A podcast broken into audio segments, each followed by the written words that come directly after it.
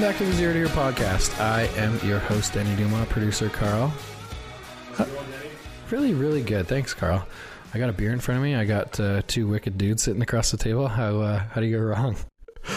Uh, let's start by review. Let's let's start by reviewing this beer. Let's do it. Uh, we got another beer guy. As you guys know, I love beer, and uh, we got a pretty knowledgeable beer guy sitting across from me. How long have you worked in the beer industry? When did you start at Granville Island? Oh, I mean, like when I when I get back, I got back from college in 2008. So, and not long after that, like less than a year, I started working for Granville Island. Okay. Yeah. Started from the bottom though. Like I was like literally packing beer onto trucks, like a swamper. So it's been a long ride for That's sure. how it goes, man. Yeah. No, it's been good. And now, and now working with Strathcona Beer Company, couple two and a half years old, and you know, just launching that brand. It's been good so far. Really happy with uh, the beers that we're putting out, which we're about to try, and and uh, you know where we've where we've gotten ourselves to in two and a half years. I think you know it's better than we probably had anticipated, and um, you know, hopefully it just keeps going. even just year, you personally going from throwing uh, pallets around Yeah, no, I mean that a few years ago to now owning a brewery in Vancouver, which is pretty cool. I could honestly like like put it back to like I, I could tell you the whole story, but like literally the whole pivot point of me when it was like I wasn't sure I was gonna do this for long, like just like every other guy that played Totally. college sports, I was gonna be a fireman. And um and that was the plan. And then and then literally I had a soccer game on Mother's Day, whatever, like seven, however long ago it was, like not long into my Granville career, and I was going to be a fireman, and I I bodied a guy, and I turned, and he tackled me from behind, and I fell on my hand, and I folded my hand, like broke two of my fingers back on my hand. And uh, couldn't lift kegs anymore, couldn't lift package. And it just so happened that a guy at head office in Granville Island had just been promoted and they needed uh, they needed an event coordinator. And they were like, well, like just come fill it for a couple weeks. And literally it just that was it like i kind of got into the head office and started to enjoy the industry i mean it's a pretty fun industry i'm sure you know you know as well and uh, yeah i just never really looked back and it's just kind of continued from there so it's pretty funny Let's talk about beer one. What do we got here? This is the premium pilsner. It's uh, it's a Czech style pilsner. It's definitely um, I wouldn't call it dumbed down, but we definitely took some of the hop characteristic out of it. We did want it to be as sessionable as possible. A lot of times um, with some of you know like the uh, the uh, like Pilsner Urquells, some of these they're you know they have the noble hops and then the Saaz and the Hallertau and and they're just they're they're very present in the beer. So we definitely toned it back a beer and just you know tried to you know make it as crushable as possible. I guess it's a terrible beer term, but it's true. what, what's the right politically correct beer term in the beer world? You know what? I've read articles about like the worst terms in craft beer, and crushable is like number one. But you'll talk to any beer guy from any company, 100%. and they'll be like, "How crushable is that?" I mean that that is. We're obviously selling niche beers to a somewhat niche market, but at the end of the day, the number one beer style in the world is light beer, yellow fizzy stuff. You know, mm-hmm. so the closer you can come to that, the more volume you're going to sell. And at the end of the day, like you know, it's great to make the big crazy, you know, beers and, and everyone does it and it, it is the fun part of the industry, but you want to make some money, you do need to have that beer that the the masses are going to be attracted to, right? So that's that's what this beer is and it is it is kind of our our uh, our staple beer for sure. I want to talk a little bit about beer trends and mm-hmm. fads and that kind of mm-hmm. stuff mm-hmm. because it, from a consumer standpoint, which is what I am, or a sampler, I still want a job as a sampler, Carl. Like at Steel and Oak, like they're trying a new beer. It's coming out of the big ass k- keg things. They need someone with an impartial palate to try Absolutely. it, right? Absolutely. It, you do find yourself it's tough to like it's tough to be impartial, you know, like it really it really is cuz you know, it's your baby. Like this is your next thing that you're releasing, you know. So it is it is tough and I think um not that we've done a better job than anyone else, but like our Beach Radler, which we do in the summer, we sell just so much of that beer. It's it's crazy. It's really like what kind of put us on the map, and now it's given us the ability to to to do these other kind of beers. And people, it was kind of a gateway gateway drug for us. The Beach was, and uh, and I, I think with that beer, we were really hard on ourselves. The first year we did it, it was just a lemon radler, and then we were like, "There's problems with that." So the next year we did like 15 test batches of it and we just dialed in the mandarin and the lemon and the and like I mean, it was crazy how many times Friday we'd have a tasting and we'd try five new samples and be like, that one, but a little bit more. And then he'd take that and he'd split that into five more different ratios. Like, we were so serious about getting that beer right. And I think that you have to be that way if you really want to be successful. Like, you can't rest on your laurels, you know, like even that get down on it, that one IPA of the year, American IPA of the year in Canada last year. And, um, we're still looking at tweaking it. But that's the fun part about craft beer is that when you're Molson Canadian, that recipe has to be the exact same every single time. With craft beer, like you have you have wiggle room to not change the recipe, but tweak it. Absolutely, you know, modify your hops, modify you know how long it ferments for, things like that, right? So I think that's the fun part about it. I fucking love the beer industry. It's pretty fun. Uh, okay, I guess I should introduce our guest, Carl. Uh, Andrew Proctor I uh, this is gonna be a mix of like beer talk slash a catch up session. I totally. think because uh, wow. Andrew and I used to work together on different sides of the industry. I, as most of you know, worked as a bartender manager in some sports bars in Greater Vancouver, and Andrew and I met through his uh, Granville Island work. He was a sales rep for Granville Island for a number of years. Moved on to Big Rock. Mm-hmm. Was that the next step? Yeah, that was the next step. And then uh, been with Strathcona for what two and a half years. Been yeah. over for two and a half years. Yeah. Uh, how you doing, man? I'm great. Great to see you. I'm pumped to be here. Honestly, it's it's funny to be here for sure. It's cool to uh, see uh, see you on this side of things for sure. We're popping Andrew's uh, podcast chair tonight too, so I'm pretty pumped about be it. Gentle. And he, and he brought the beer. So,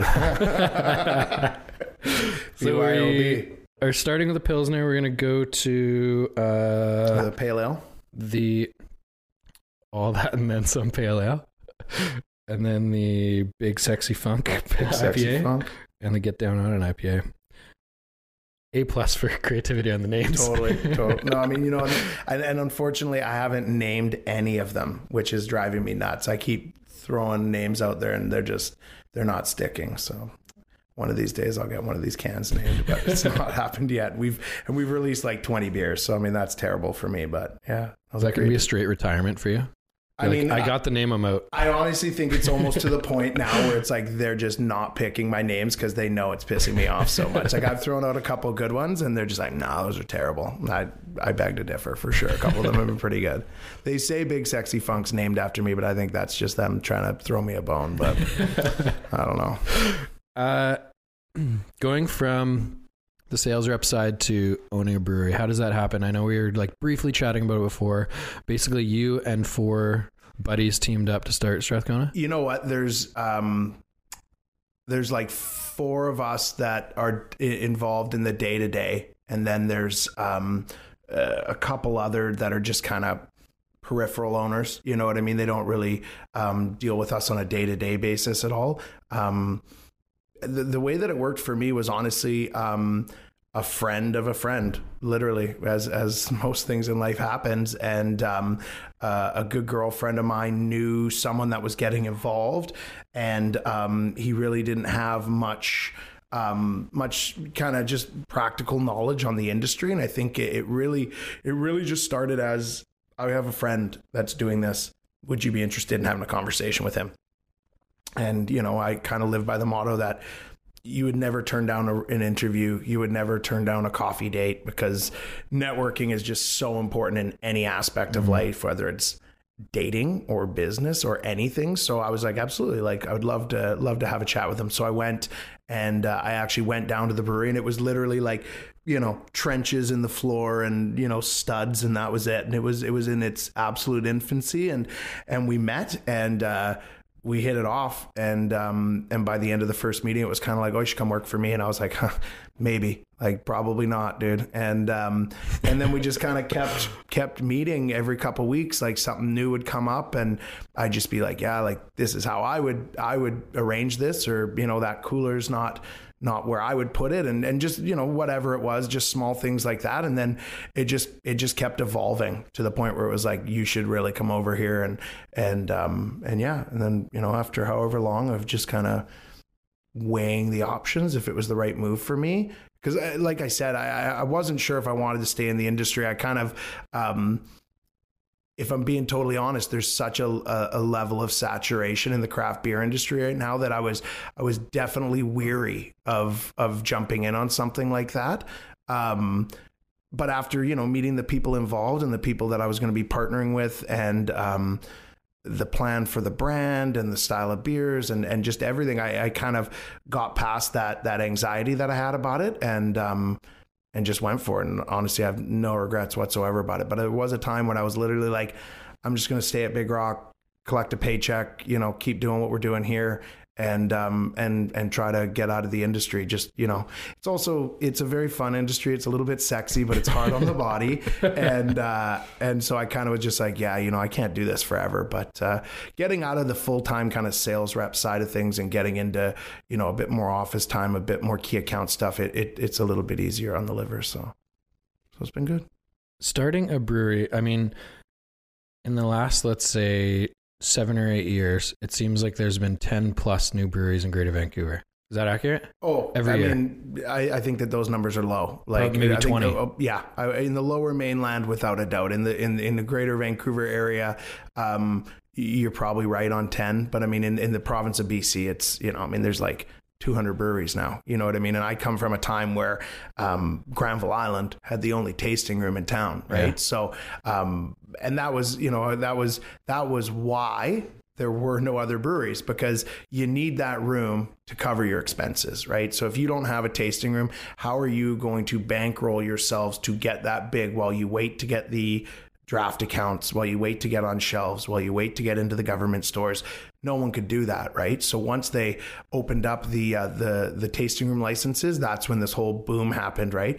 And um, interesting. okay, I didn't know that yeah. they didn't even allow the tasting rooms no, before? Um, so uh, they might have allowed them. I, I, could be not totally correct on that, but what they didn't allow was lounge licenses. So even at Granville Island, like back in the day, if you had been like, "Hey Andrew, send me down to Granville Island for the day," I could have only given you one 20 ounce pint.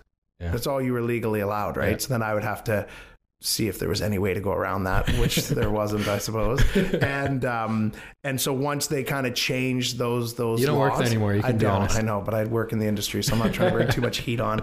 Um, but yeah, once they opened that up, that's when the whole the whole revolution happened. Um, I mean, Steamworks did it before that. Red Truck did it mm before that. But um, these are companies that um, were very determined, had you know some some you know good backing and we're able to do it but the, but all of these small smaller endeavors it really it really opened up once that all changed you wouldn't have seen what you see right now if they hadn't hadn't changed the uh, the liquor licensing so I mean, I do come from a time before that, and I think it is good what's happening right now, without a doubt. Like I'm living proof, I'm living it. I love what's going on in this industry and the people that it's um, employing and the creativity that it brings mm-hmm. about.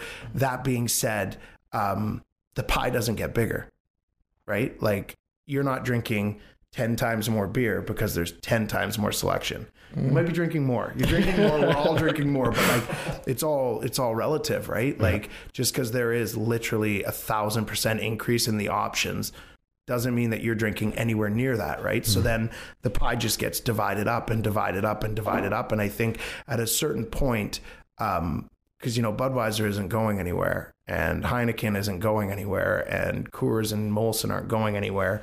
Um, there will just be a point where it will be difficult for everyone to, um, to, to, to get a big enough piece of the pie to to to do what they want to do, right? And I think there's a difference between some breweries wanting to be big, right? Like some people want to grow that big, and then there's other people that are just really happy having a tasting room and and selling a bit of beer to their their local and and that's great right so i think that that's where the pivot point will have to come of people that are going to join this industry is really understanding what it is you're trying to accomplish in it because if you go into it not knowing what you're going to become well you could get yourself financially in trouble pretty quick i think because setting up a brewery is not a cheap endeavor right like there's a lot of stainless steel coolers keg floats all the raw materials.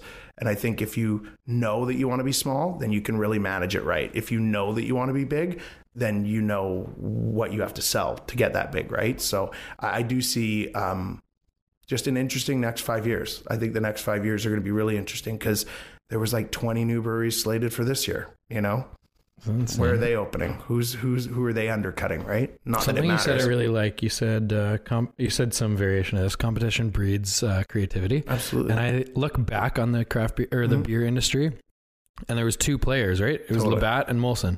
Yeah. And in the last 15 years, just how much better the product has got because of all the competition. It's it's. uh I mean, I even look at like what I used to sell. You know what I mean? And I was you know, it was okay. You had Labatt and Molson, yeah. and then you had Okanagan Springs and Granville yeah. Island, and then you know Phillips. I mean, Phillips is is spectacular what they've done, mm-hmm. right? Like just like one of the fastest growing companies. Their their volumes insane. They're across the country, like like a true beautiful like homegrown success story, right? And then what we were serving like at Granville and Okanagan, it was like like 15, 16 Okanagan Pale Ale, like Granville Island Pale Ale, like they were great beers because they offered something that Labatt and Molson mm-hmm. weren't even trying to offer. But when you look at even what we were selling as craft and compare it to now what is craft, I mean, it you can't even compare the two things really. Mm-hmm. You as an outside consumer, you look at the craft beer industry and think, "Oh, this must be pretty easy." There's like so many coming up all the time. But you mentioned a few things like it's really difficult Uh, first of all, it's super capital intensive. Equipment is fucking expensive, and I know yeah. just from seeing Steel and Oak go up a few four years ago now, yeah. maybe. But like, how do you? Where does it start? Uh, like as far as like okay so you're like there's a lot of shit oh, you're like you're, I mean, you're talking about branding you're talking about names you're talking about how do we make beer like how, well, I think I think you know, and then one, you're like, we need a location. Location's your first thing, right? Like, I mean, you know, brewmaster. Yeah, you need a guy that's going to brew beer, right? But you could probably find your location before you find your brewmaster. Excuse me.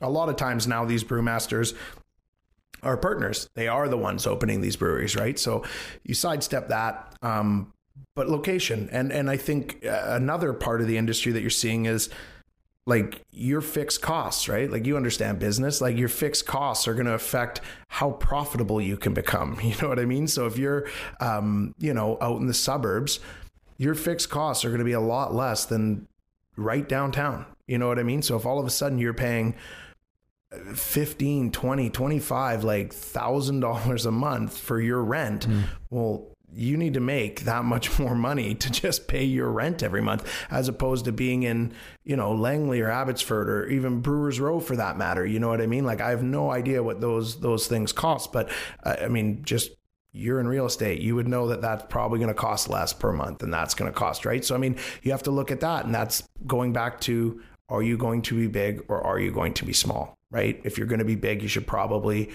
be cost conscious of that and try to find yourself something that's going to make you able to make some money right away to put back into your business right so i think your locations first and then and then it's just full steam ahead pour the pad get the tanks build your cooler start brewing beer at the beginning, so knowing how competitive of an industry it is, especially when you guys started probably like three and a half years ago, mm-hmm. was this? Yeah. How how long does it take from like idea, concept, okay, now we're finding a space to like doors opening, beers coming going out of the door? You know, like the biggest the two the two biggest um linchpins on that would be um, finding your location, f- ironing out all those things, you know, delays in in in building, and all, there's there's a ton of um, variance there. But the one thing that we ran up against, which which um, is what it is, but it, didn't it didn't help things was liquor licensing. Right.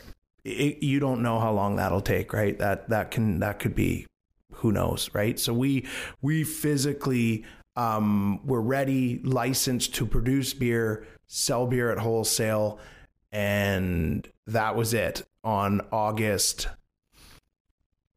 Oh no, I'm messing up the dates.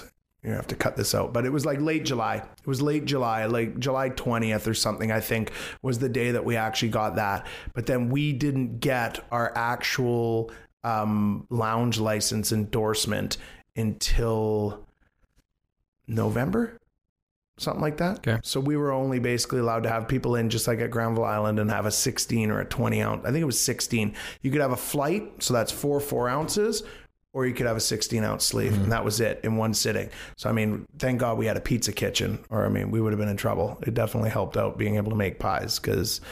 You know, all you could collect from someone was a six dollar pint. You know what I mean? So that that was that was definitely a delay, and I think that they've probably sped that up. But it's still probably the one thing that can slow you down the most. You mentioned there was a lot of differences, or maybe some nervous energy in going from like big companies Mhm. to a startup craft brewery. Mhm. Where is information gathered? Like it, from concept phase, being like, okay, here, there's five d- dudes. We want to start a brewery. We need a space. But like, is it just going to a shit ton of breweries and being like, okay, I like what they're doing with this beer. I don't like what they're doing with this beer. Or is it just like leave everything in the brewmaster's hands and let's focus on the brand? You know, I think that that really is. Um, there probably is a right answer. I can tell you what we did. I don't know if there is a right answer. There probably is, but for us, um, we launched with what we launched with, and that was kind of the brewmaster's decision. And um, I can tell you that there's only one beer that we still make that we launched, and that's the Pilsner. Interesting. There's Okay. not one beer. I think um, it's it's it's all growing pains, right? And that was kind of what like made me nervous about going into it to start was just um, how well is this going to go? Like I had faith in it. I had faith in the partners. Um, I had faith in the brand. I had faith in everything, but there's still unknowns. You know what I mean? I'm, you, you changed industries as well. I'm sure you had some nerves about it. I think for us, I was clueless though. I, Uh, yeah, I, no, I- no, when I started, yeah. I call I I guess I classify like what how I got into it was just like I had this ridiculously naive confidence. I was just like, yeah, I'm going to do really Good well at this. I probably But had I knew same. I nothing. probably had. The, I, I knew stuff, but I'd never opened a brewery before. So I mean, I think I probably had a, a naive confidence to just Yeah. you know figure it out as you go. You know, but I, w- I would say that if you were to ask everyone involved. There's definitely things we would do differently, and one of them would, in my opinion, would be um, committing to committing to beers long term. You know, like a, Mm. a great brewery that I um, that I think did it um, probably the right way because they wanted to be big, right? And maybe we wanted to be big, but we're going about it the wrong way at the very beginning. Uh, if you look at Steamworks when they opened Pilsner and Pale Ale, that was it all day, every day. Pilsner and Pale Ale, six pack bottles. It's all they offered for like a year. Got them listed in the government, built up brand equity in those two beers, and now those two beers are monsters for them, national brands, right? And then you look at uh, um, Parkside. Uh, brewer there worked with me at Granville, and uh, and their sales director worked at Red Truck. Red Truck, lager, pale ale all day. Then they went into an IPA. So when when Parkside Totally. opened, Pilsner Pale Ale. I think that that's something that you know, knowing that we did want to be big, we kind of just threw a bunch of stuff out there and waited to see what what stuck, and it turned out that the Pilsner stuck, and then the beers that we we kind of came with um, later stuck. You, you need to be on trend, right? Like you can do whatever you want, and the brewers can do whatever they want, but at the end of the day, they they have there has to be a market for them, right? Like you know the barrel stuff just because you know you want to make a barrel beer doesn't mean that the large population is going to buy it you know what i mean? And and that is a bit of a tug of war with us because you know our, our brewers are so creative and they want to do so many things and you have to give them the freedom to be creative and do what they want but you also have to rein them in and be like but that's not going to sell or that's that's just not worth the effort you know what i mean? It, it is a bit of a tug of war. Like I don't think that they they they you know get out of bed and, and love brewing beach in the summertime, but at the end of the day, I mean, you know, we sold seventy five skids of it last year in four months. You know what I mean? Like those are those are pretty big numbers, and we'll probably do even more this year, I would think. So I don't think that they love doing that. So you gotta do this for me all summer, and then you know you can do whatever you want in the barrels next year. It's kind of how it has to be, you know. With any business, you have to do what customers It- right? want, It- right? You know, like, you're in an industry that's almost it's a creative industry, right? So there is like, you know, there's just there it's just it's it's it's more of a a tug and I, I dealt with this at Big Rock as well where they were adamant about not um, forcing the brewers to make what the sales and the marketing wanted and that was great but I, I i don't necessarily think that that steers you in the right direction because those brewers might make an unbelievable beer right an unbelievable beer but you can't actually take it to market you know what i mean like you might make something that's so insane in foeders or barrels or in a coolship and it's just unbelievable but you can't like it's economy of scale. Like you can't scale it up and actually sell it. So what are you doing it for? Like, it goes back to what you said earlier, right? and like because there's so much competition in BC, you have to decide whether you want to be like the unique city mm-hmm. brand or you want to grow. Totally. And if you want to grow, you have to all be on board, including the brewers. Yeah. that like this is what we need to do to grow. Totally. Yes, there's always going to be room for feature one-off beers yeah. Yeah. or seasonal beers or whatever that come mm-hmm. two months every year or whatever. But you need to be able to produce enough of the the flagships Absolutely. that go a long way. Well, I mean, like our beach, like if all of a sudden like we couldn't get the ingredients for it, like you know, mm-hmm. why why are we even going to brew it at all? You can't you can't grow it. You can't keep going with it. It's just going to go downhill because you can't get the materials anymore. Like it's just like any beer or any product that you're going to produce. If you can't keep scaling it up, then then you're just wasting your time and your money even trying, right? So I think the brewers are great. Honestly, I I I, I I would say that it's honest to God a pleasure working with with our our two main brewers. Um, and they've come so far as well. You know, like it, it's it's like a cook in a kitchen. You know, mm-hmm. like or on your new barbecue. Like how hot does this thing get? You know what I mean? And you're burning your burgers the first couple times. Like I, I, would honestly say that like th- the beers have just gotten so much better, and it, it's because of their you know their dedication, and they're always tweaking it, and they're always you know working on just every aspect of it, and and uh, and it's it doesn't go unnoticed and it you know the consumer themselves are definitely um you know the sales and and just the you know the the um, reception we get at, at trade shows. I mean, it's just it's it, the proof is definitely in the pudding that the product's getting better and and the brand and the brand can keeps getting better. You know. Okay, we're talking a lot about beer. I feel like we should open a we beer. We probably should. Okay, next up is uh, all that and then some. Mm-hmm. Can you oh can you tell me what mosaic is?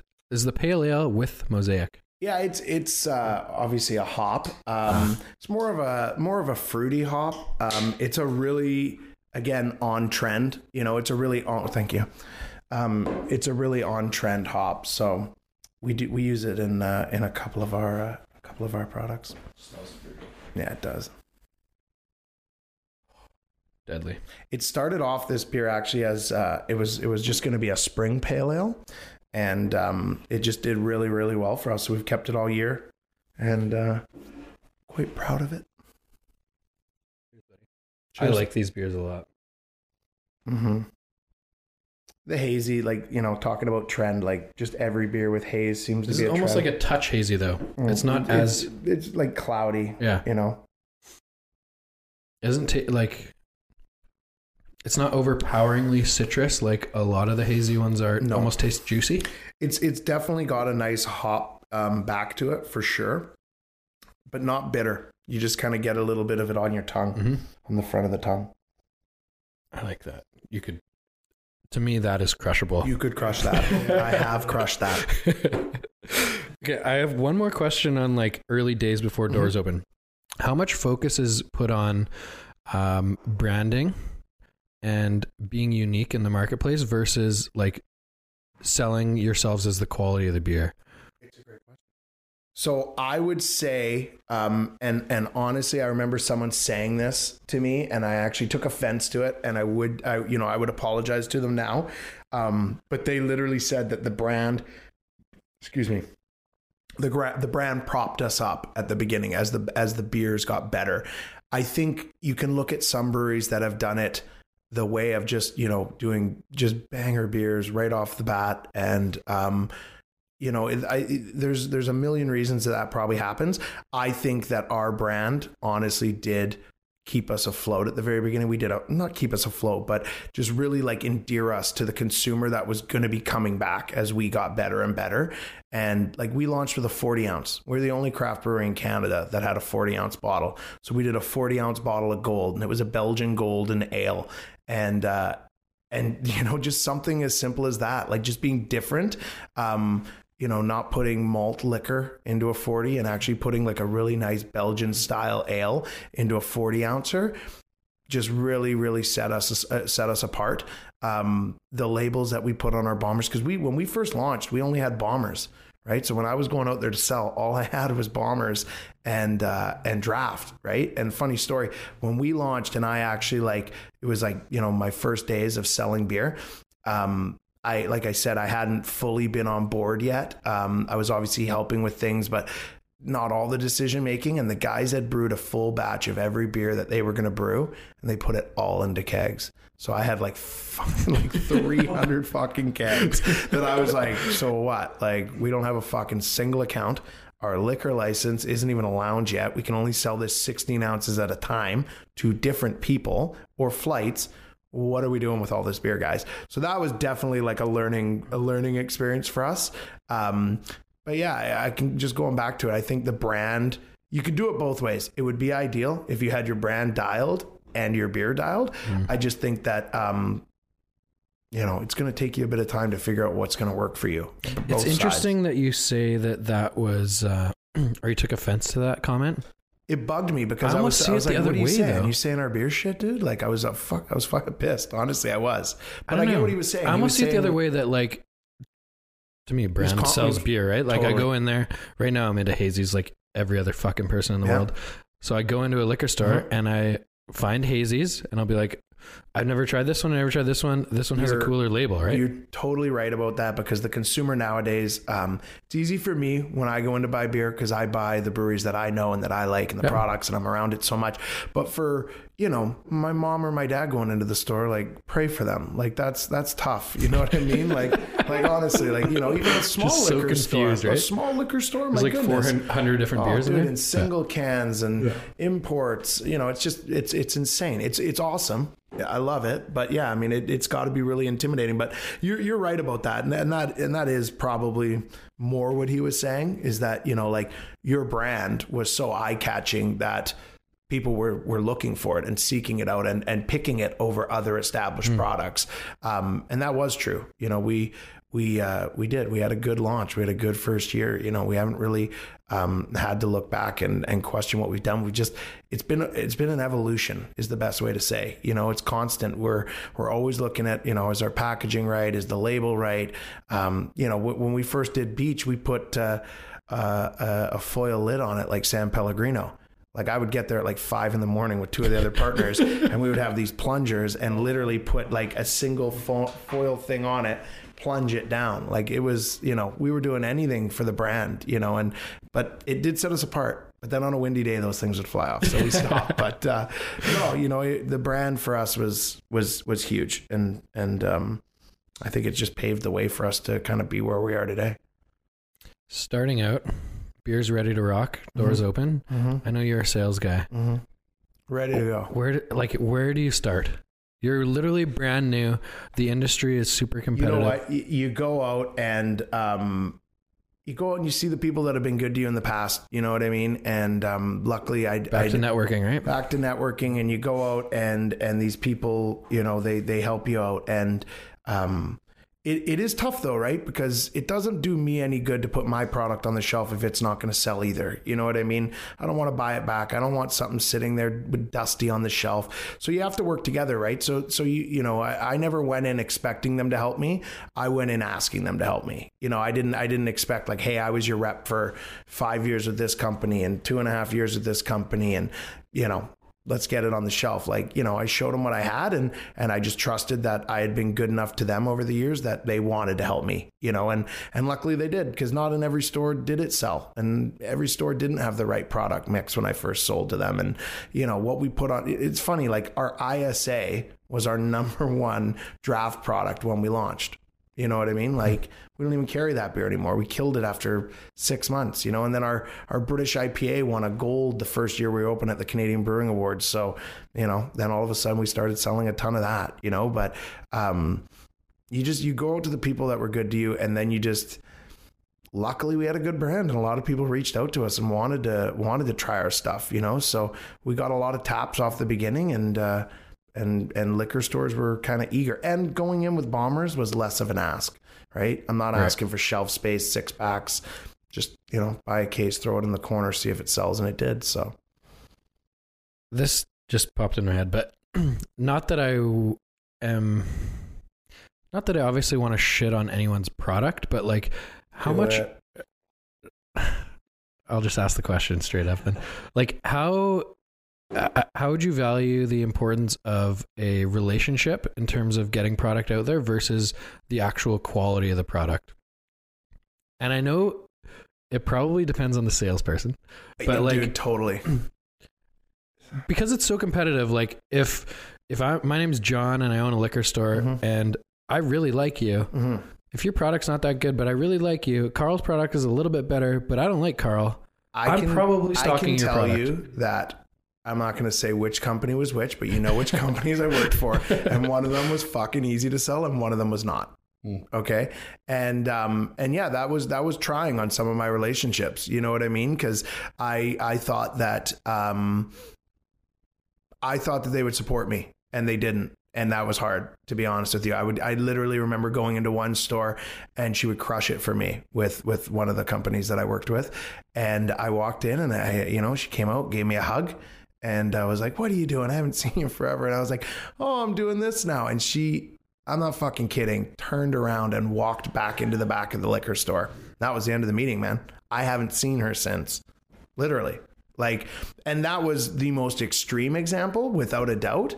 Um, but she just, you know, it could, and, and you know, that could have nothing to do with the product. That could have to do with the previous rep. That could have to do with, um, you know, the accounting department not Bad giving her credit back, right? Not Like, getting the right order one could be a time or whatever. right? Things, but you know, if you're good at your job, um, and, and and you're true to your word, and you know, you never overpromise and underdeliver, and all these fucking sales cliches, but they're true.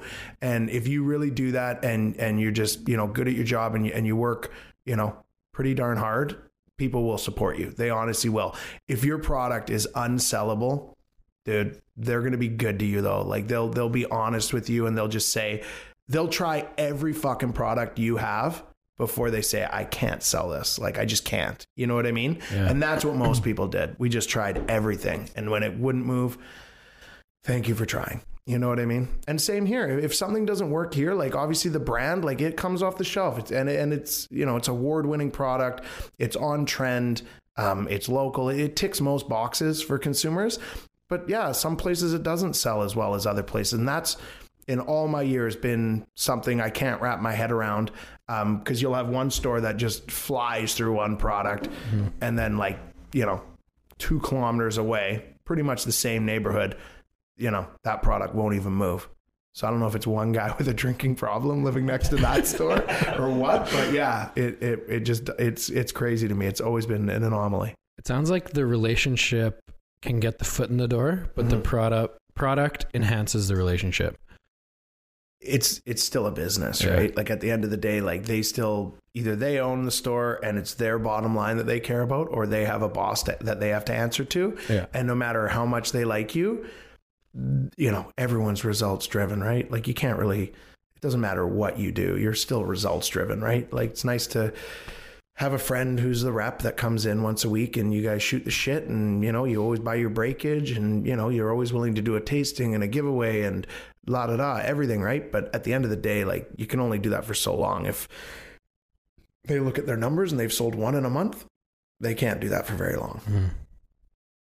You talk about being confused when a product does really well at one store but not at another store. yeah. Is there any research that goes into like demographics of neighborhoods and and when you're approaching stores Oh, saying yeah. like you know this is a pilsner driven mar you know whatever Yeah, no, no. I think um, without you know oversimplifying it, I mean like you know even when I was at like Granville Island, like we we sold so well downtown because da- downtown had like adopted craft. You know what I mean? And then it just it wasn't quite out all the way in the valley. You know what I mean? Like like the numbers out there, like for Granville Island, like even in Surrey, you know what I mean? Like they weren't quite there.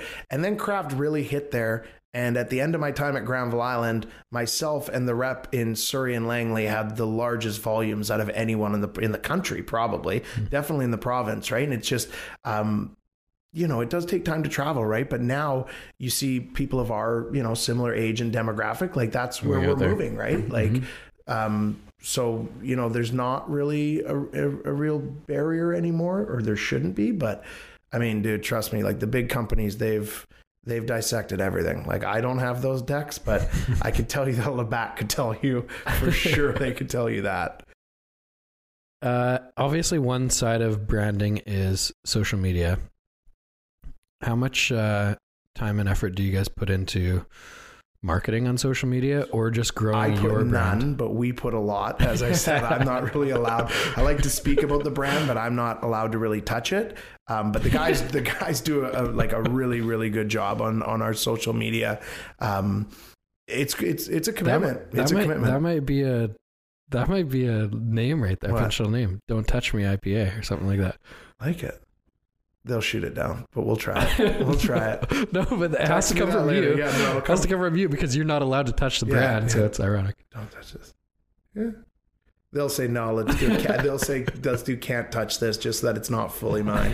Um, yeah, no, it, it's it's a commitment. Um, uh, one of my partners, Age, he's he's in in charge of. Um, he's in charge of doing uh, like the story based stuff and a lot of the stuff when we're out and about. And then um, one of the other partners, um, he he's in charge of all the posts and releases and and all that kind of stuff. So it's it's a two man job, and they split it, and they just they do an unreal job. They're really really good at it. Um, yeah, I mean it's it's it's huge, right? Like I mean, like people say print is dead, right? Like I mean.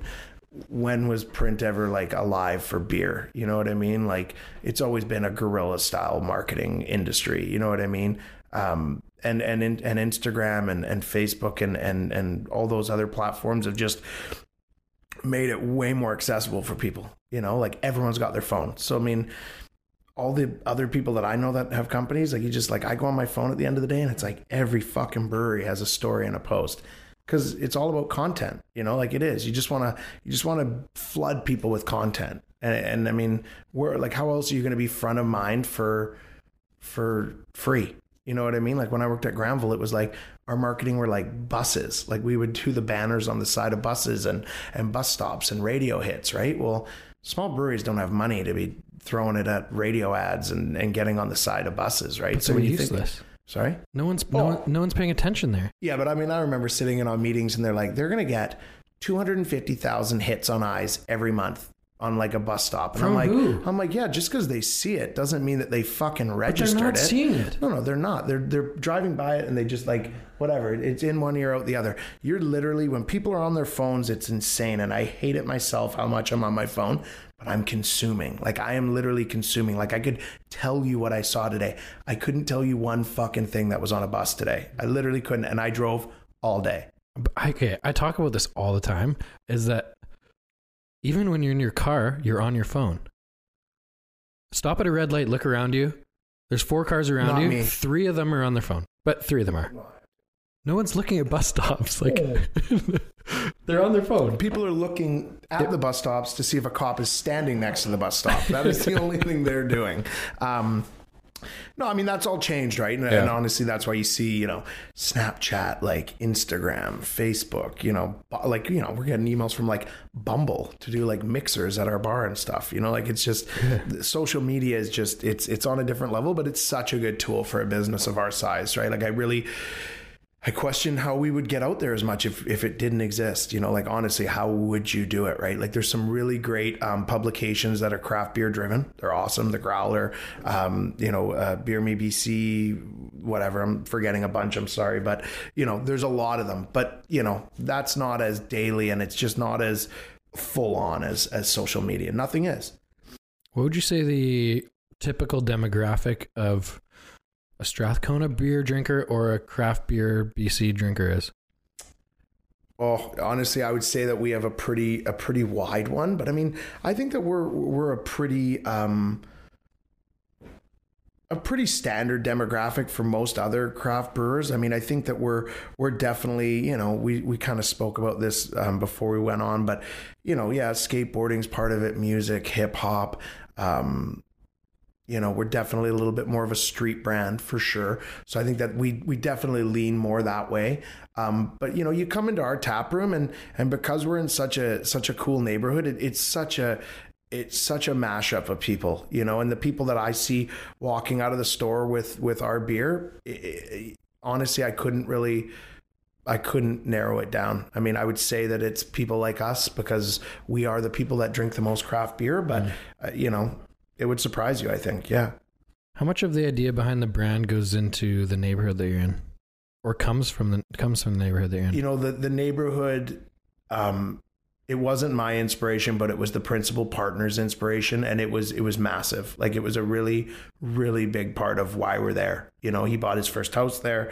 He wanted to go back there. Um, and I think when it came down to it, for him to be involved, it was kind of like Strathcona or bust. You know, I think the other great thing about Strathcona, um, you know, it's it's the oldest residential neighborhood in in Vancouver.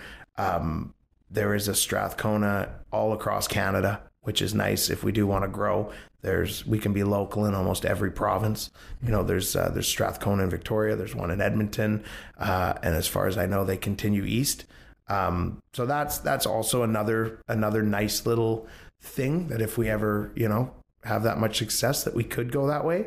Um, but you know, it's it's it's it's homage to a cool neighborhood. It's homage to you know Lord Strathcona. It's it's um, it, it was it was his way of kind of giving back and and getting into an industry that he really kind of wanted to wanted to enter. Right. So and um, you know the neon there's a lot of neon on, in our building as well in our in our tasting room and and uh, you know our big sign on the roof and all that and that's that pays homage to all the neon that used to go up and down Hastings. I think, uh, you know, I'm not to uh, lie to you, but at some point it was the neon capital of somewhere maybe Vancouver, maybe BC, maybe Canada. It wasn't North America because Vegas existed, but at a point in time, it was it was known for for its neon signs, right? So um, a lot of a lot of homage paid to the neighborhood and the history there. To be honest. So is that where the like tie dye coloring comes from? Tie dye like, coloring. Well, like oh. the bright cans and stuff yeah, like that. Yeah, I mean, you know what? Honestly, I think a lot of a lot of this stuff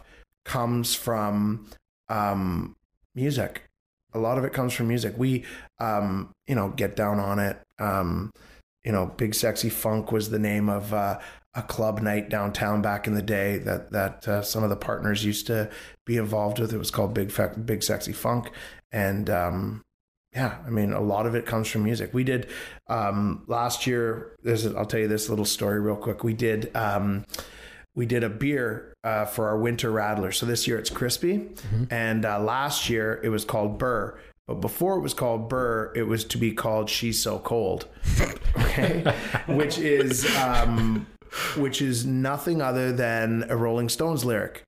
That being said, like the whole song, I could see perhaps how some people um, thought it was maybe not sensitive. This was also keep in mind within like two weeks of Me Too starting, Harvey Weinstein being charged. Like it was, it was a very touchy time, and um, we released our first post of um, She's So Cold, and people loved it, but a couple of people did not like it at all, and they made a bit of a stink, um, which was fine, and we um, we agreed. Okay, like we're not we're a little brewery in Vancouver. We're not trying to be political. Okay, like it's a lyric.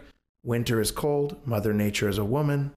That's that was all that that was all that there was behind that name. Um, but we made the decision to rip all the labels off. So I was, was there at like five in the morning peeling labels off of every single can because um, you know being politically correct. You know, I mean, some people would say no press is bad press, but I mean that was a pretty touchy time. So we just we rebranded it and and, and cut our losses. And um, you know, you have to be. I don't remember where we started on this. Why I went down this road about brand. Oh, tie dye. Just oh, about yeah. like where the this stuff yeah. comes from. It comes from music. A lot of it, a lot of it, honestly, comes from music. And, um, you know, I guess now we'll listen to the the whole song, not just one lyric in the future, so that we can get a, a temperature for what the song's all about. But yeah, I mean that one was unfortunate, but everything else has been on the up and up. One of my questions is like maybe I don't know, a little bit more of an edgy brand in terms of craft beer in BC. I would say so. But yeah. like, how much thought goes into something like political correctness?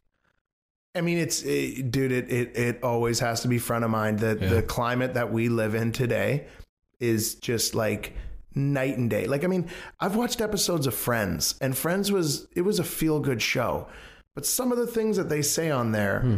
Today, they would not say you know, and that's that's crazy. That's like mainstream eight o'clock on a Thursday night cable television. Like the world is watching, and they are saying slanderous things that today you cannot get away with, right?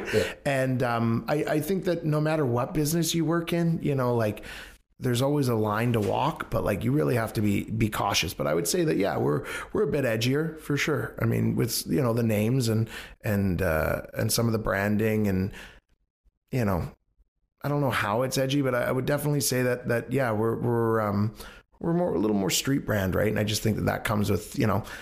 We got like graffiti on the building and stuff like that. You You're know, not like we- afraid to stand out and have a personality. Maybe like it's that. not edgy, No, I like but that. But it's just it's like you're not trying to be plain no, with these not labels, at all. right? Not at all. You're not trying to fit in on a shelf. Point. Do you mind if I open this next one? Please do. uh, Big Sexy Funk Go on. IPA, a lighter IPA, five and a half percent, Yeah, it's this one does really really well for us. This is probably um, dry hazy. Yeah, probably Sounds right up my alley. you're gonna like it. This is a good one.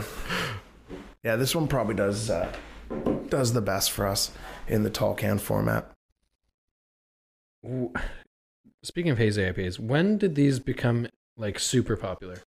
You know what? Um, Because for me, it's probably only been six months that I've been really into them, you know what? but I I'm mean, sure it was before that. because. I like, you know, I was in the industry when IPAs became a thing. You know what I mean? And everything was like IPA, IPA. You know, and Fat Tug was How king, hoppy right? can we get this thing? right? Just let's just blow people's taste buds apart, right? And um, you know, Fat Tug, I still love a good Fat Tug. Like you know, that beer's not going anywhere. It's just a spectacular beer. But obviously, you know, as as one thing, you know, uh, becomes you know trendy, people look at what's the next thing, right? And this was the next thing. Just a different yeast strain um, different uh, different malt bills right? You're using a little bit more pale malt um, to get yourself you know maybe even some some some uh, some wheat or uh, some oat and uh, and just a totally different style of yeast that people were using before in these kind of in these kind of beers right? Like people were just using um, just using ales ale yeasts right now they're using totally different styles of yeast in these beers and that's really where most of the the difference comes from You you talk about on trend, mm-hmm. and I know it's cha- like from my perspective of the craft beer industry, like f- four or five years ago is like hoppy, hoppy, hoppy beers. Mhm. How do we get something with more hops, double, triples, totally quadruple hops? yeah it's like 140 IBUs. Oh, I don't even know if that's a real number, but it Dude, seemed like I they're think so after high. 100 your tongue can't even tell you what I know, it is I, i'm pretty sure like that's actually true Yeah. yeah And then from my perspective again, like two years ago, it was like sours were really big. Yeah. And I wasn't really really into them, but then like hazies in the last maybe year, I don't know. Yeah, no, you know, I think I think um hazy probably came in when sours did. They kind of came hand in hand, I would say. Sours are definitely still here. Hazies are definitely still here. Um yeah, I, I don't know. I don't know what I don't know what the attraction was other than the fact that I think they're just more more sessionable. You know what I mean? Like I remember Yeah. going to the bar and having like four fat tugs and being like, I don't even know where I am. Like just being so drunk. You know what I mean? Um, and not to say that I don't get somewhat like that off of four of these two, but like it's just not quite the same. They're they are definitely more sessionable. Um, it's not just about just a you know a hop kick to the teeth. It's you know it's it's really the the aromatics behind them. Um, you know just the fruity flavors. It, it's just a totally different experience, but it still gives you you know that that that um, uh, what's the word astringency on your tongue a little bit. You know what I mean? Just when you're drinking it, like I don't know. I used to smoke, so I would say it's probably like a similar kind of thing when you get that tingle in your in your throat when you're smoking. I think for an IPA drinker or a beer drinker, you get that that that coating on your tongue. It's probably the same kind of mental hit. Hmm. Little science there, maybe. It's above, I don't know. It It's above my pay grade. Me too. I don't know what science. science or math. How much of uh, like what you guys try to do, the I'm sure, sure you do seasonal beers and stuff like that, but how much of what you try to do is because a certain type of beer is on trend versus like this is our brand and this is where we want to go. I think eh, honestly, I would I would say it's pretty it's pretty well split. Um, no matter what we decide is on trend or we want to try or um, we're gonna go back to the well on it or whatever it is, the brand is always um, decided kind of separately of it. You know, like if you look at these cans, like there's no real correlation to what's inside of it. You know what I mean? Right. Like big sexy funk, like that's a bigger beer. That- if anything, you know, like like there's no real correlation. Like we go in whatever direction we're going on the branding because that's what we want to do and we think that's dope looking. You know what I mean? The the trend and and what we're doing, we do that because that's what's going to sell or that's something that we're really interested in trying to execute. You know what I mean? We have a we have a series of beers called Love Buzz right now and Yeah. that's well we've had it for a while. And that's just um, sours, Berliner Weisses pri- primarily and we just we just flip the fruits you know we just try something different you know tw- tweak the uh the the recipe obviously and then just you know what kind of fruit do we want to do? Are we going to do a seasonal fruit or are we just going to be like let's do fucking that this time. Let's just try it. You know what i mean? So th- i would say that those two things are are somewhat independent of themselves um but with the love buzz it truly does. We do kind of stick to the color um the uh the colors on the can being somewhat like correlated to the fruits. But other than that everything else is just kind of whatever looks cool. Is there is there a clash then in terms of like standing out as a brand if it's like an industry industry trend and everyone's trying to make the best hazy right now or Mhm. everyone's trying to make the best IPA is is there a little bit of a clash in terms of like finding your own personality and your individuality as a brand versus like I just want to win in that one category because that's popular this year? you know i i think that we try to just do our own thing i Yeah. really do i think that they're um I think that everyone does. For the most part, I honestly don't think like when you think about how many beers are done and how many cans are produced, right? Like I don't feel like there's that much like ripping off or that much biting happening. You know, like don't get me wrong, like, you know, bright cans, everyone's kind of doing bright cans. You know what I mean? Because as the shelf space gets more and more competitive, you do need to jump into people's hands a little bit more, right? Um but I, I do think that that everyone just kind of like does what they do. I don't I don't feel like um like at least in our sense, like do we we were never opening to be a radler company. You know what I mean? But like we're a fucking radler company. Like we sell a fucking lot of radler, You know what I mean? But but these other beers crush it too now because of that, right? But like we just did what we wanted to do. Like honestly, the best way I could say it is like the guys involved, like we like to drink beer and we like to like drink quite a few beers. And like honestly i'm not like i'm not going for like the 12% like triple. You know what i mean? Like i'll make it because i know that the boys can make it and the branding will look sick and the brewers will crush the recipe and it'll be a great beer. But like i'm not trying to win in that category. You know what i mean? Like yeah if that if that's something that that like wins for us that's great.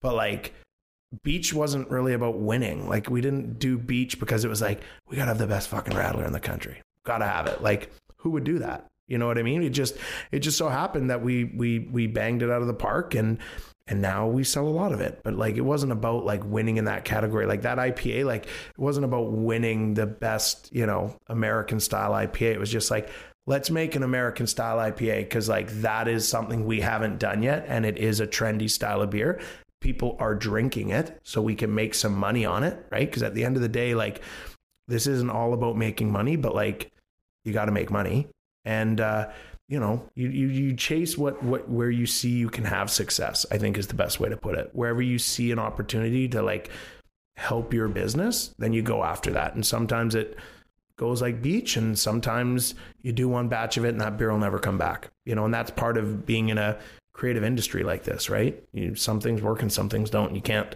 you can't force something, right? Like you can't just hang on to something because you want it to work. Tried it, didn't work, move on. You've been in the industry two and a half years, or the brewery's been open for two and a half years. Would Beach be like the biggest uh, success story that wasn't um, that you didn't really expect? Yeah, probably. Um I mean that one was a you know that one that one right there winning winning gold in Canada was was um maybe a bit unexpected. It was a spectacular beer and we all knew it was, but the American IPA category is probably the most competitive category at the Canadian Brewing Awards because hazy American IPAs are on trend right now, right? So winning that one was was probably a surprise, but um, Beach was was definitely something that um, yeah, it, it blew up probably more than we expected for sure. Any big uh, like failure beers that you thought were gonna crush it? You know, we did one, and and and I wouldn't say that we've ever. I'm not going to say this. I know I probably sound like a homer saying this. Like we've never put out a bad beer. Like we've definitely not. We've definitely put out. Oh yeah, no, we did one that I didn't like. It was uh, it was um, a peppercorn, a Szechuan peppercorn something. That sounds like a storm beer. Dude, it, it smelled like Chinese food. Like I'm not kidding you. Like the brewer would bring it to me, and I'd be like, "Dude, that smells like takeout." Like, um, it actually it actually aged better. It aged much better than I thought it would. Um, but that one, dude, we didn't even package that one. Um, that one just like threw it in some kegs and dumped it at the end of the day. Like, but I think, oh, what was the one I was going to say a minute ago? Um, oh, it, the ones that haven't hit, and there's a couple that like they bug me because I just think that we just and and it's on me, you know, not executing the timeline of when this beer should have been should have been released. We did a Hefeweizen last year, and it was called Canned Heat, and the can was sick, but I just think it didn't. Um, yeah, I mean, it, it sounded like a spicy. Like I just think there was it was confusing I think that the can design and the can name were maybe a little confusing to the consumer, and then we released it too late in the summer. Like it sounds like it'd be a spicy beer. Totally. Canned heat, right? Yeah. That's what it sounds like. It was supposed to more be like, this is canned summer. Yeah. You know what I mean? Like this is a Hefeweizen, right? And I love Hefs. Like back in the day with Granville Island, like I thought that beer was just spectacular. It really was. It was honestly by far the best in its category it in that in the day. No, yeah. without a doubt, it was and it still is. It's still a spectacular beer. I don't know if it's number one. I, I haven't really drank Hefs in a while. Too busy with the hazy IPAs, but uh, but uh, but we did this beer, and it was um, I think it was mango, a mango Hefeweizen. Yeah, I think it was mango. I thought it was fucking unbelievable. Like honestly, and I like came from Granville Island where we had an unbelievable hef, and I was like, this beer is going to be a monster for us. Like this is going to be our next like summer hit. And I don't know. I haven't even talked to the guys yet, but like I want to redo it, but I they're just gonna be like, dude, like let it go, let it go. I know they are, but I thought that we just we just we not we like me. I missed on when it should have been released. It should have been earlier in the summer for sure. Um, but we'll see. That was that was one that that was a bit of a disaster, but mainly to my own fault. How much do you ana- how much time do you spend analyzing something like that, or do you just say this was a dud, let's move on? or is it like we fucked up the name here? It should should have been more summary you or you know whatever. I would probably say it's more like self reflection on that. We don't really get into it. Like, yeah. you know, the thing is, we we we we produce a beer, and um, if we're just doing one batch, that shit's gone. Like that. Like it's just out to the liquor stores, it's gone. Um, and the real truth is how quick it's off their shelves, right? Like everyone eats up all of our stock. If we do a full batch and we do four skids of it, like it's gone, right? Um, but then you'll see oh, it sticks around on shelves. Fuck, what am I doing here? Um, and that's where you start to realize, like, yeah, that beer was mistimed because people will still buy it because you know we have we have fun cans and good branding and you know we we drop a new release every month and they kind of expect it it just you know rolls into the shelves and rolls out and um, so that that usually isn't a problem but it's it's more like individual reflection that that I I do on things like that where it's like yeah that wasn't executed right or whatever but uh, I don't know. We'll see if I go to bat for that one. I'll probably just let it go. Do a half a couple years from now when they need to be revived or something. Can I be the impartial taste tester and deciding factor of that beer? Yeah, please do. Because it sounds fucking delicious. It was. Me. I'm not kidding. Mango man. hef is right I up my alley. it was alley. Mango. I'm pretty sure it might have been mango something. It might have been mango something else hef. It was. I swear, man. I thought that beer was going to be a banger. I really did. Who, who do I need to talk to to get get in tasting? Find you some, but I'm going to taste now. this is last summer. Uh-huh. Yeah. Well, we better start uh, getting ready to brew this thing if we're yeah, doing honestly, it this summer. I know it needs to be released earlier this year too. Christ, I'm already behind probably. A uh, couple awards last year. Mm-hmm. The Pilsner. Yeah. And this guy. Yeah. Get down on it. Is uh, I guess do you go into awards ceremonies like expecting or with any Do you care at all? Like, I mean, are dude, awards so important objective. It's so objective, right? Like, um, dude, you go to some some of these, and you know they're so they're so heavily focused on European styles. You know what I mean? And and you you as a business, like that's not what I make. I make two hazy IPAs. I can only enter one. I make a hazy pale ale. There might not be even be a category for that. It might just be pale ale. So then I'm different than the other things that are entered in it. Pilsner, every fucking literally every company can enter into that. Um, you know, and then a beach, you know, like what category does the beach go in? Like they don't have a radler category, you know what I mean? So then I'm in fruit beers Well, I'm up against like barrel aged fruit beers, right? So I think I think it's objective. Honestly, I think there's I I give such kudos to anyone that wins awards because they're doing a great job and people are recognizing that. And it's not an easy industry to to to make great products and that stand out. So honestly i'm not downplaying them whatsoever. We've won you know whatever in our two and a half years we've won five six awards something like that between all different shows. Um, but that's that's not what like makes us do what we do you know like like perfect example. We we won gold in canada for our british ipa the first year we were open. We went balls to the wall with that beer and now we don't even make it anymore you know what I mean? Like a lot of these people that win awards, they they did this beer once. They did it once Yeah. in a bomber. They sent that bomber and they won. They don't even make the fucking beer anymore. So like like that's great. Bring it back and that's great. It's won an award and it it it's it's clearly a great beer, but like for your core business, like you don't even make the beer anymore. What did it do for you? You know what I mean? Like it's never a bad thing. I'm not saying ever winning an award is a bad thing, but I don't think that it it, it makes or breaks you whatsoever. Like I think it's very objective. So it's more like an acknowledgement thing within the industry. Yeah, I think Then, I, I like, think if you haven't It's not going to boost award, your sales. Like Dageraad winning Canadian Bre- Brewer of the Year. I'm sure it helped them. I, Yeah. I I can't imagine that it like that they've flatlined since No, yeah. then. You know what I mean? But I don't think like all of a sudden they're It's looking like for a new building. You know? No, it's not an Oscar. It's not like right? your rate goes up. Oh, look at Leo. Three look times, how long it took Leo to get one. I mean, that didn't change anything. I still went all his movies, you know, whatever. Um, no, it's it's great, and honestly, I was happy for Dageraad, and happy to see Steel and Oak win awards, and I'm happy to see everyone win awards. Honestly, I, I I love part of what I love about this industry is is the the collaborative uh, you know respect that everyone has you know like i love that about this industry um so i'm not here saying anything other than good for everyone that wins awards we've won them too but i just don't think like that's not what you hang your hat on in my opinion like Mhm. it's always about the next one really in BC, Greater Vancouver, who do you look at and be like they're they're doing a good job, other than Strathcona? Because I know you're biased. you But know like, okay, l- I want to f- talk about a few categories Yeah. though. Mm, you're not going to get in trouble for this. Not that many people listen to it not. yet. yeah then they'll go terms- back in the archives okay, and so the first roasted. category is branding. yeah So who do you look at and be like, their brand sticks out. They're doing a good job. Um, the silence doesn't mean that, that there's no one. It just means that I want to make sure that I give you a good answer on this. I mean, okay, like. Superflux, they, There's no they, they work correct- out of our out of our brewery, and I think that they they they have some really great branding. I would agree. I, I think I like it's really them. great. Mhm. Um, Four Winds with their boxes, you know, 33 acres with their simplistic, uh, you know, um, look. There's so many. There's so many, dude. There's so many companies that are doing well. I would put us up there in the top 10. Um, you know, I would put a lot of these companies up there in the top 10, to be honest with you. 10 of them, to be exact, in the top 10.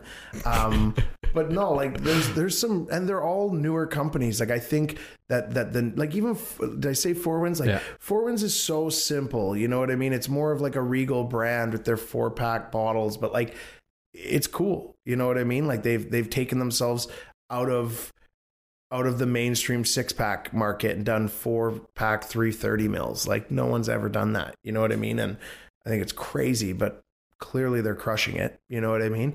Um, I think Steel and Oak does a good job on their branding. I do. I you don't really have do. to say that. No, I do though. I actually no, I, I know the guys down there, and I really like them. Honestly, like, um, I'm not just saying that. I, I think that they are very clean with what they do and the continuity. I think a lot of companies miss on continuity.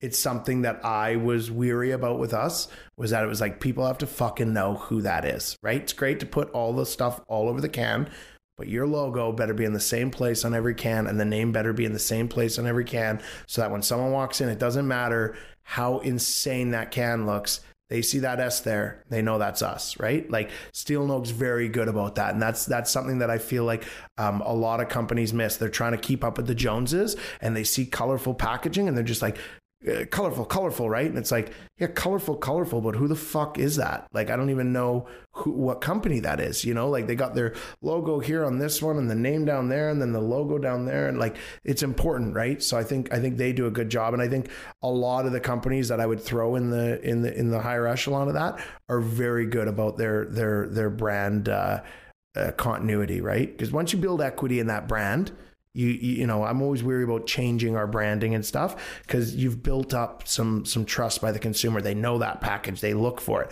You change it or one looks different than the other well what are you doing? Because they're, they're not looking for that anymore because they're looking for something totally different on the shelf. It's an interesting point. I uh, went to whistler i was probably in the fall now and i stopped on the way and grabbed like i don't know four or five tall cans. Mm-hmm. one of them I grabbed solely because it had a cool label. Yeah.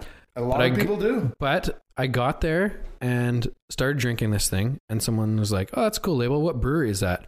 I had no idea. Couldn't figure it out. I bet even. And I was a few beers deep, so maybe it took me a little longer than it should have. But it took me like three minutes to find the brewery, and it was in the, literally in the fine print right here. So all it said was like Strathcona Beer Co. I mean, not that it, it wasn't Strathcona, but I'm just pointing. If this that's can. what you do on every can, Isn't that then nuts? I can get behind that. If that's what you do on every single can, I still think you're crazy, but at least it's the same, and people will know mm. after the first time that they figure it out to go to the back of the fucking can and look in the fine print. but at least they'll know, right? Like that isn't that is part of it. Like that is actually part of it. So, um, you know, I mean, you have to have categories, in my opinion, right? Like our bombers look different than our four pack tall cans. Sure. Our six pack cans are uh, you know, they have a they have a uniform pattern set back in the in the in the label. They all look the same, right? Like we have different categories. Our six packs look like our six packs. Our four packs look like our four packs. Our bombers look like our bombers, and you know that that's that's important. It is, and I think a lot of companies, um, no fault of their own, they just like they they get caught up in being shiny, right? And just like being the shiny penny. And it's like, it's great, but like, people want to actually like buy into you as a brand. So give them the chance to. Mm-hmm.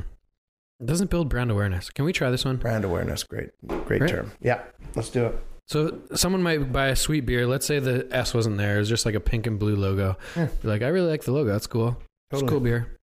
I have no idea where it came from, and I'm not going to search out another beer by this company because I don't totally. know who it is. Totally right. Okay, what's this? They're one? gonna have to really like it to search you out. You know what I mean? So this is the totally. get yeah. down on it oat cream IPA. This is the uh, gold winner. Gold winner. All right. This better be good. I'm going to uh, have my own little uh, award show here.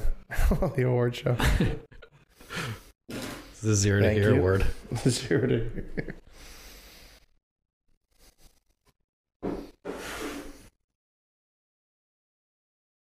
you tell me a little bit about this one? So this one, this is unique. It is for sure. This is a different smell. A little more subtle, not quite as fruity. So the malt bill on this is a little bit different for sure. Um, it obviously has flaked oat. Um, a similar yeast style as well. Obviously, a hazy um, varietal of yeast.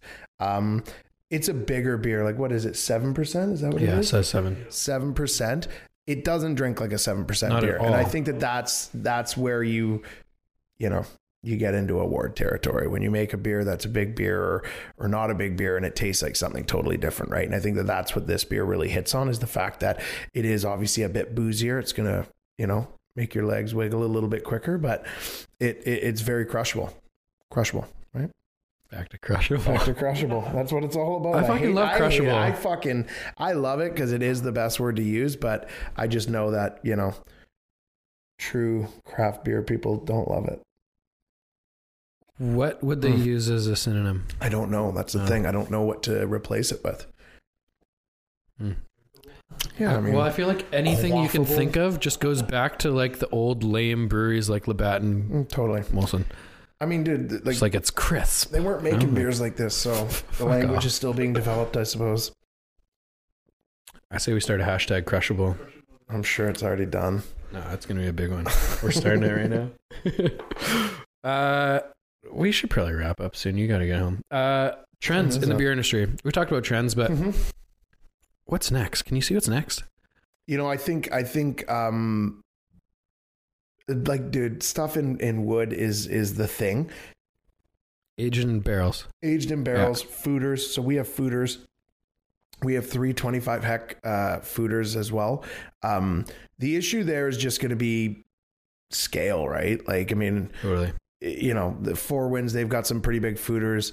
Ours are a decent size. We'd obviously like some bigger ones. But I mean, for you to ever be able to do a beer big time, you would need such a cellar, right? Like, you know, you look at, you know, Johnnie Walker and, you know, Jim Beam and whatever, you know, everything, Yeah, right? Like yeah. Jack Daniels, like they have these just insane cellars of oak, right? Like that's never going to happen. So you're never really going to see that, but you will see every brewery doing some beers in wood. That's just like for sure that's already here. It's just going to grow. Um, you'll see sours, right? Just like the IPA, how the IPA started as, you know, the, you know, just the the traditional India Pale Ale, you know what I mean? From the English colonizing of India. Like, you know, you saw that evolve into the hazy IPA. You'll see that, I'm sure, evolve again into something else or maybe revert back. But I think sours are not uh, done. I think that sours, um, you know, just there's spontaneous fermentation. Like, there's so many different ways that people can take a style of beer with the way they produce it that I think you're going to start seeing. Um, just a new take on sours, and you probably already are. Um, but just more of it. I think you're going to see more of it and more mainstream. It's also a good style of beer to produce as a brewery because it, it it is pretty quick and and uh, not the most expensive to make. You know, so um, it is it is good for the old bank account, but. Um, yeah, it'll be it'll be interesting to see. I honestly can't say because I didn't I didn't see um, a different style of IPA coming when the original IPA was being you know, carried all about town and and the sours. I mean, I didn't really get into sours when they first came, to be honest with you, but I love them now. Really? I do. I That love was never my sours. I love them. Really? You just haven't had the right one. You ever had Nectarous from Four Winds I think I have. in the yeah. in the bottle with the cork? It sounds really familiar. That I don't that beer, like that was, I think that was probably, and it probably isn't even a sour. I probably sound like an idiot, but it is. I mean, it is. It must be. But that beer is just like, I remember having that for the first time and just being like, this is, this is the bee's knees. It was unbelievable, like really. So if I can get you a bottle of that, I'll I'll bring it by and you can try that. We'll and that'll probably get you on the. uh That'll be your gateway sour. Is it just me, or has the dark beer scene taking a backseat a little bit? Because I, I in in the winter specifically, like anyone else, I guess, but like I love a good like coffee porter or like the stouts too. So I used to love the oatmeal It, stouts. it's see, I would okay. So from our perspective, we we did a, a winter radler again this year, right? And it was um, a cranberry mandarin, right? yeah, And um, and we did that because I was of the mindset that the person that drinks light beers and fruity beers in the summer doesn't die or go into hibernation in the winter and they still would drink one of these fucking beers if it was out there. But most people don't offer them. You know what i mean? Um it does go to coffee stouts and oatmeal stouts and just all the dark heavy beers. And there's a place for that. Don't get me wrong. I like them too um but you know we did a coffee stout this year and it was it was basically like alcoholic cold brew. It was unbelievable. Like our brewer really he really banged it out of the park. And uh yeah it sold well. We sold it all. Good. And then we did a black forest cake um called uh waken cake. And uh and um and that one flew. So you know i wouldn't be surprised if that one comes back. Um but you know what? Through it all that winter radler has just crushed all of them you know what i mean like so I, I think that they have taken a back seat, but I think it's just because like with all these big IPAs and everything, like you're always going to have people go back to the light, fizzy yellow stuff. You know, Mm. like there's always going to be a market for that. Like, you know, as much as Bud Light and Budweiser and Canadian and Coors are losing market share, like to what end? Like, how far are you really going to fall before like people are still picking up a 30 pack each? You know what I mean? At least a couple times a year. You know what I mean? Like, I, I think that it is it is taking a back seat, but I mean that's only because like people still like easy drinking beer, right? I mean, you yourself would probably Maybe that's nine why. times out of ten have an easier drinking beer than a crazy beer, probably. Maybe not I never times really. out of 10 I'm not. We're never really into huge crazy beers though. Yeah. Like the double IPAs never got me. The big sours that were like nine percent never got me. You remember Hermannator? You remember Hermannator from What brewery is um, uh, Vancouver Island? It's Yes. an ice bock, right? Yeah, With yeah, the yeah. big guy on the front of the package. I remember just like because Granville Island with our winter ale, like that was a monster, right? Like just an absolute monster. And I remember um, being in the stores, probably selling pallets of that stuff at a government store, and the guy being like, "You ever had the Hermannator?" And I was like, "I haven't." And uh, and I bought a six pack of it, and they told me like, "Don't drink a six pack of this." And I went home and watched a Canucks game and drank a six pack of it, and I don't remember the second or third period, like honestly, and and that had a place, right? But that like that was a bad experience, like for me, you know, like technically, like that was almost a bad drinking experience. So I mean, I like the big beers, but you're still only having a couple of them, right? Like I could probably have six lagers and remember the second and third, but if I'm having six Hermannators or you know six coffee stouts, I'm probably you know in a bad way That's at the fair. end of it. Uh, I usually start podcasts by asking people to describe themselves in a few words. I'm to end yours instead. not about I've you. had a couple beers. No, it's not about you. I want you to describe how amazingly epic brewery award shows and parties are. Because I've seen video footage from the Steel and Oak guys Yeah. at these award parties. yeah, they're pretty good. and I'm, I'm, I think I'm close, Carl. I think I'm close to wheeling my way into a, Dude, an I'll- invitation. I'll bring you. Don't worry. They won't bring you. I'll bring you. Um, you know what? Festivals. I remember like when I first started, not to give you too long of an answer, but when I first started after I broke my hand, I was the event coordinator and the sales merchandiser. So my job was festivals. Like literally that was what I did. I would go the day early. I would drive up to Penticton, set everything up. The reps would come in and I would just light it up for a couple days with them. And then I'd unpack it and take it home. You know what I mean? And um, they're awesome. Everyone in this industry is just great people. Like that's what I've learned over the years. Um, no matter what you think about people, I think as the competition grows, the industry does get a little bit further and further away from the camaraderie that I've known all these years. Um, and I don't blame anyone for that because this is everyone's livelihood. You know what I mean? And there is, you know, healthy competition breeds creativity, right? And I, I respect all that. Um, but 99% of the people that you meet in this industry are just the fucking tits. They're awesome, right? So you get a bunch of those people together and uh, you throw free beer at them and some corporate credit cards, and it's it's a good time. Yeah, honestly, I've I've, I've I can't speak of of really a bad night that I've had at an award show or a festival. Like everyone's just really good people. Honestly, like minded, really good people. Next one that comes up, if Steel and Oak says no again, Did you let me know? Whenever. I'm shooting you a What would text. the next one be? I don't even know, but you let me know. There's always those summer ones Oh, on the dude. island, right? Penticton. You should come to Pen- Penticton's a good one? Penticton Festivals is a hoot. It's a really good time. Yeah, it's a good time. Let's make it happen. I like it. Uh, I want to end with what's the biggest misconception about the brew, like craft beer industry, or just a couple like eh, things that you can think of. That it's I- all fun and games because like I just sold it pretty hard in that last segment, and it's not all fun and games. I can tell you, like it's you know it's it's it's competitive, and you know uh, you know especially going from you know I went from you know swamping right to driving a truck right a little bit more stressful to being an event coordinator merchandiser a little bit more stressful still fucking pretty fun and then being a sales rep and it's like okay like i live for my numbers like you know you can do whatever you want you can go hit around a golf in the middle of a day sometimes but those numbers better be good and then i went to being um you know, a, a, a BC sales manager at Big Rock.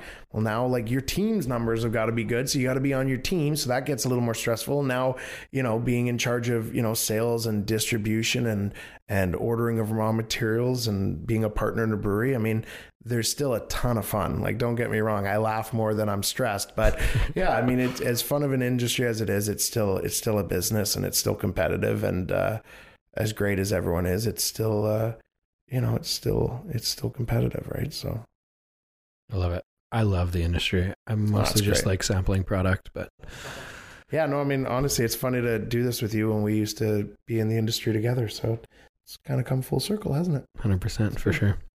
Where uh, maybe shoot out uh, Strathcona's Instagram so if people want to check him out or go uh, grab a beer from him. Yeah, we're down at uh, 895 East Hastings in Vancouver. So that's right on the corner of uh, Campbell and Hastings, just like a couple blocks west of Clark and Hastings. Um, open from noon to midnight, um, seven days a week. And uh, follow us on Facebook, Strathcona Beer, and on Instagram at Strathcona Beer. Is midnight late? Isn't that late for tasting It's kind of late. Yeah, we're a little. We're open a I little thought bit most were like ten or eleven. You know, one thing that's again, just to go back to us being part of the neighborhood, like we're a neighborhood spot. We don't do room bookings. We don't book out the whole room. If you live in Strathcona or you come down to Strathcona and you want a beer, like you can get in.